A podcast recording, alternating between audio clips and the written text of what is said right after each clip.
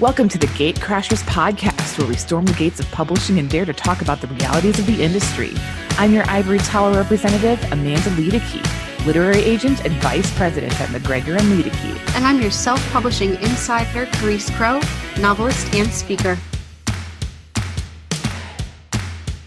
We're going to hit you up with a real practical episode today. We haven't done practical in quite a while. The NaNoWriMo episode, that's kind of practical. Yeah, that's um, practical. Um, this is so this is again going back to the practical side of offering advice for the writing career. And so today I want to talk about things to keep in mind when you're querying. This isn't a how to write a query letter necessarily. This isn't a how to research your agent, but just things to keep in mind. Um, because especially this time of year, the holiday season, that's prime mm. time mm. for a lot of people to kind of get their pitches ready. Right. For January. Even me as an agent, I'm not sending things out. I'm waiting for January, February to hit, and then I've got the projects ready for that. So here, so yeah, I jotted down some things to keep in mind and kind of like things I wish authors would know before querying. Excellent. Um, keep in mind that timing matters. As I just indicated, you don't want to send your query in, over the holidays. Mm. You want to send it January, February. Publishing operates much like the school year where we are in session when school is in session. Right. And things really slow down in publishing when school is slowing down. So even mm-hmm. spring break can throw a wrench in things for book publishing. Really? Yeah, because lots of editors will be out for the week or and spring breaks are kind of like all over the months of right like, those few weeks. So it's kind of like this like black. Yeah, it's like this six to eight week want. span of yeah. just like a dip in productivity. Yeah. So so yeah, and then summer is slow, and then obviously the holiday season is slow. So prime sending time is January through March, and then um, September through part of November. So, so those are not very many good windows, but those are the windows. So if you've learned anything today, those are the windows for when to when to send stuff. Um, I think also something to keep in mind is that this is a business and it's not personal. And I know that's so much mm-hmm. easier said than believed, but that's the truth. And if someone says no to your manuscript, it does not mean that they hate it necessarily. It literally means nothing about you. right. It, it literally, right. I mean, it could, but not inherently. Yeah. It, there's just been so many times where you talk to authors who were querying and they got they got rejected by agents. And it, it turned out not because the book wasn't good mm-hmm. but because they already they have a similar project that's already slated or they're so not many, looking to take yeah. on like anybody else. They're changing genre. Like there's yeah there's just endless reasons why an agent might not pick up a manuscript that have nothing to do with the work itself yeah, I heard uh, Rachelle Gardner is a agent, and I heard her liken it to shopping for clothes. Like she might go through the rack and like finger each garment and maybe pull a few out and look for them, but there are only a few that she actually tries on, right? Right.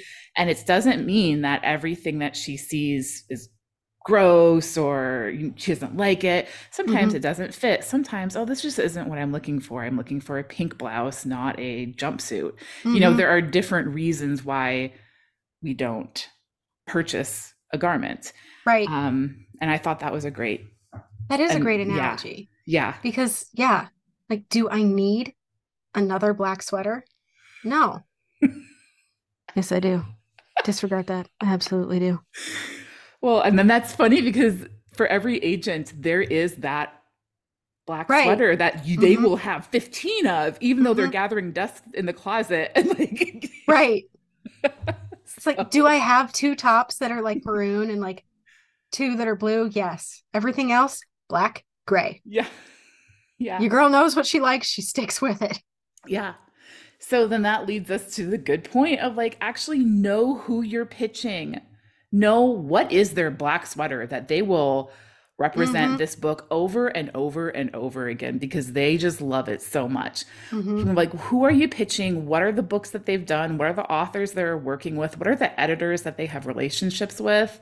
Mhm. I mean, that's Yeah, and I mean, just If that agent is landing those deals for that genre, right, that's definitely somebody you want to pitch. right. because those those publishers know like oh we we go to this person to see Yeah. what's up we we always check to see what what they've got coming through in this Yeah. for our imprint yeah And so, how do you even know the agents to research? Well, first of all, read in your genre. That's another great tip for querying. Like, read in your genre, know who the players are. Many times, you know, in the acknowledgments, the author will mention the agent. And then that's how you Mhm. can know, or just Google the author's name and who is their agent. And sometimes you can find out that way too. Mhm. Um, but that's a way to like know the space, know the competition, know the lay of the land, and also know who the players are, and then how to, you know, then better connect with that agent when you reach out to them.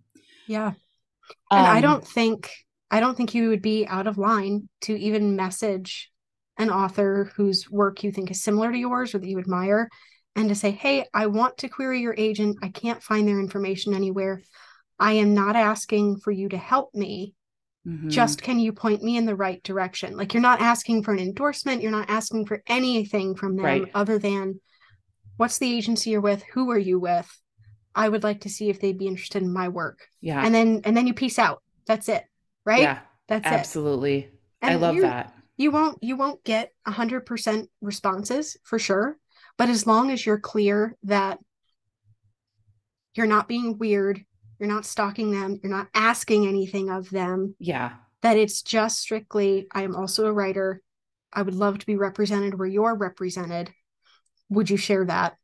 I think you'd have a really high success rate of getting authors to respond to you.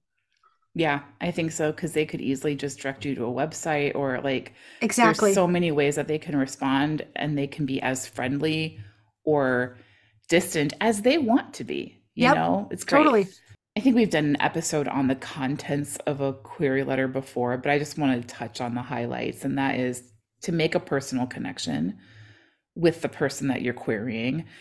Tell tell me why you chose me. Tell me is it because you love an author that I that I work with or books that I've worked on or whatever it may be. Tell me why you chose me. I I want to know that I'm not just like a random person on a list that you Right. got that you downloaded from some website, you know. Even if they Um, are. You better do at least enough research Yes. to, you know, little white lie convincingly. Yeah. And Yep. better I yet, even if they were a name on the list and you do the research and you can't find anything to compliment them, then why are you querying them? right. You know, that's Right. probably not going to be a great fit for you. Um lead with your strength. So if you've got a hundred thousand followers goodness lead with that. If you've got a speaking thing lead with that. If you've won awards lead with that. If you have an endorsement from someone lead with that. If you lead with the coolest thing about you in Yeah. terms of like who you are as an author business person artist whatever. Um lead with that so that we don't have to go digging for it or put it in freaking bold so that we don't miss it Right. Because, like, Um, yeah a query letter is really, it's speed dating, yeah right? It's not a relationship, it's a query letter. yeah This is speed dating. Tell me what's important about you, the deal breakers, all that stuff that you got to just know up front about somebody before you'd even be interested in spending more time with them. It's the same thing. right the best thing to do is to pitch in person guaranteed Yeah. the best thing that you can do um i know that those opportunities are few and far between these days but if you can get an in-person pitch do it even through zoom that's better than just an email that Oh, absolutely. has no personality that i can reject in an instant without any second thoughts right. and then last, a form rejection does not have hidden meaning. I've been lurking on Reddit and I've been seeing like, you know, the posts and like the publishing forums and it's like They're decrypting it. what did they mean when they said sincerely? Nearly fell over in my chair. What, what do you mean? What do you mean? They were being sincere. Right. It's just What? a closure to an email. They didn't. What else am I going to put? Um, the, yeah, there was one where it was like, um, it said like it said something like this has promise or something like I don't know something that was encouraging, Mhm. but but the the form rejection was still only like three lines long. Right. And the person was just like, what does this mean? Does this mean that maybe they actually read it? And I'm I'm just sitting there thinking, don't read into the form rejections. They read as much as they needed to to know that they didn't want to represent it. Mm. And that was one Ouch. line, or that was 10 pages, or that was, you know, the whole Mhm. thing. They read as much as they needed. Oh man. Yeah, Amanda. I know. That's That's oh. I don't even want a trad deal, and that's still like just kind of hit me in the side a little bit. Oof. Well, I think if we approached everything from the mindset of like, I'm going to read this until I like it, we'd be our, Right. our to be read pile would be Right. insane. Yeah.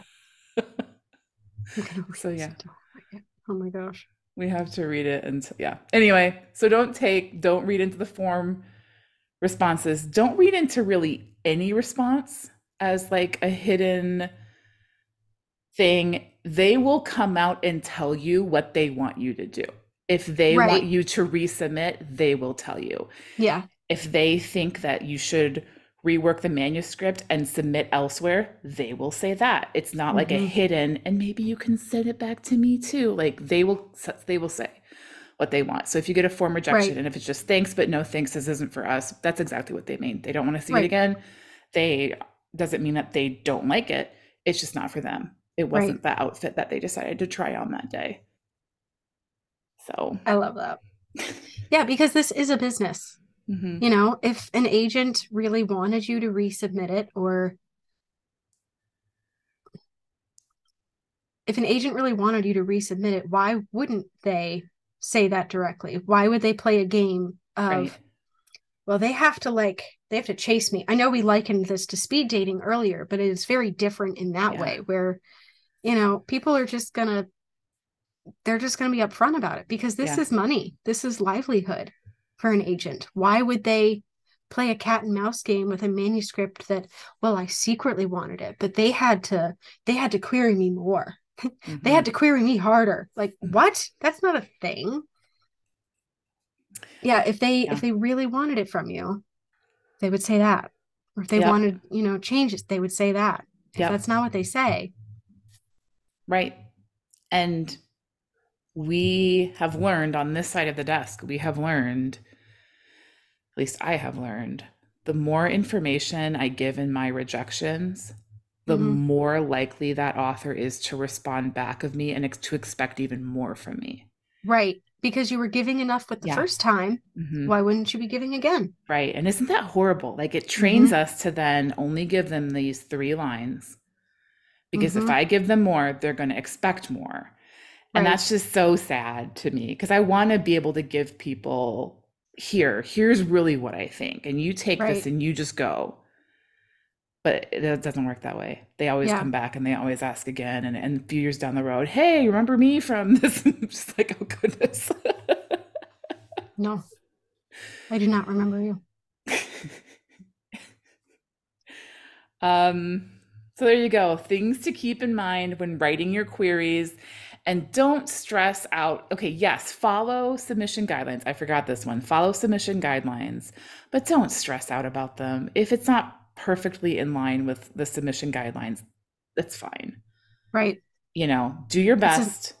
Yep. It's a document, not a stone tablet. Yeah. We all know it can be changed. hmm So even me, when I'm submitting to some smaller indie houses they have submission guidelines i just send them the proposal i don't go through the proposal and make sure that it has everything in line with what they want and i've never once had them say this isn't what we were looking for or you need to put this in times new roman um, anyway so there you have it some tips for things to keep in mind as you are querying and getting ready to send out your project and hopefully you won't send it until january or february Thank you for joining us for this episode of the Gatecrashers podcast. If you found value in this episode or in any of the episodes we've done, you can drop a tip in our tip jar. You can send a tip via PayPal. Simply use our link, paypal.me slash gatecrashers, or log into PayPal and search us using our username, which is at gatecrashers. And be sure to be here next week for a brand new episode.